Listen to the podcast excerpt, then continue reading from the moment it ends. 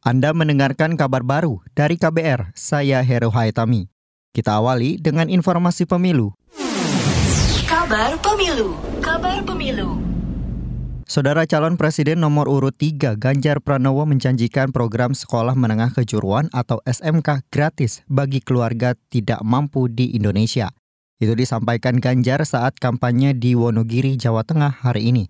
Ganjar mengatakan pendidikan merupakan salah satu alat untuk mengentaskan kemiskinan di Indonesia.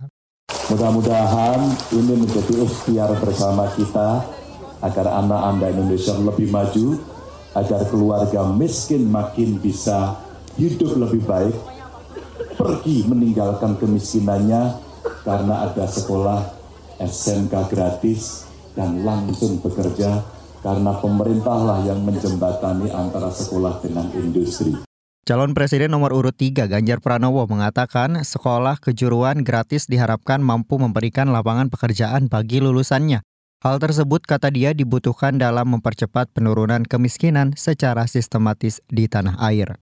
Kita ke informasi selanjutnya, Saudara Menteri Koordinator Bidang Perekonomian Erlangga Hartarto mengeklaim penyaluran bantuan langsung tunai BLT El Nino sudah mencapai hampir 90 persen di seluruh Indonesia. Ia menargetkan penyaluran bisa segera rampung dan terbuka peluang untuk dilanjutkan pada tahun depan.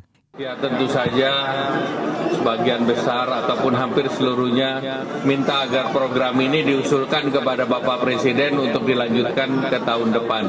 Nah tentu saya akan bahas dengan Bapak Presiden bahwa program ini mungkin kita kan selalu program ini seperti pada saat COVID kita berikan tiga bulan kemudian kita evaluasi kalau memang tepat sasaran kita lanjutkan lagi. Menko Perekonomian Erlangga Hartarto menambahkan, pemerintah telah menyiapkan penyaluran BLT dengan total anggaran lebih 7,5 triliun rupiah.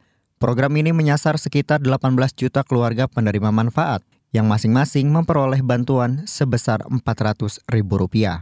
Kita ke informasi lain, saudara kasus eksploitasi seksual terhadap anak melalui internet atau daring di Indonesia meningkat pada 2023. Data itu dihimpun lewat catatan akhir tahun LSM HPAT Indonesia. Koordinator Advokasi dan Layanan Hukum HPAT Indonesia Rio Hendra mengatakan sebanyak 2% dari anak-anak pengguna internet menjadi sasaran eksploitasi seksual dan pelecehan secara daring. Dari hasil asesmen dan survei yang dilakukan dari mulai tahun 2020 sampai 2022 dan di 2023 juga dan kita menemukan adanya peningkatan kasus-kasus eksploitasi seksual anak di ranah daring. Lagi-lagi berat dari jadi bukan hanya di global ya tingkatannya apa eksploitasi seksual anak dalam daring meningkat.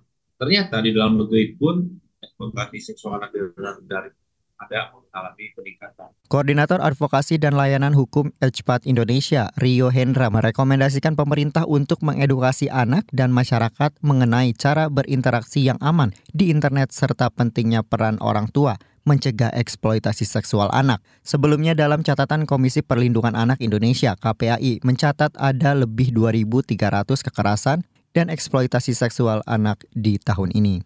Demikian kabar baru dari KBR, saya Hero Hetami. Salam.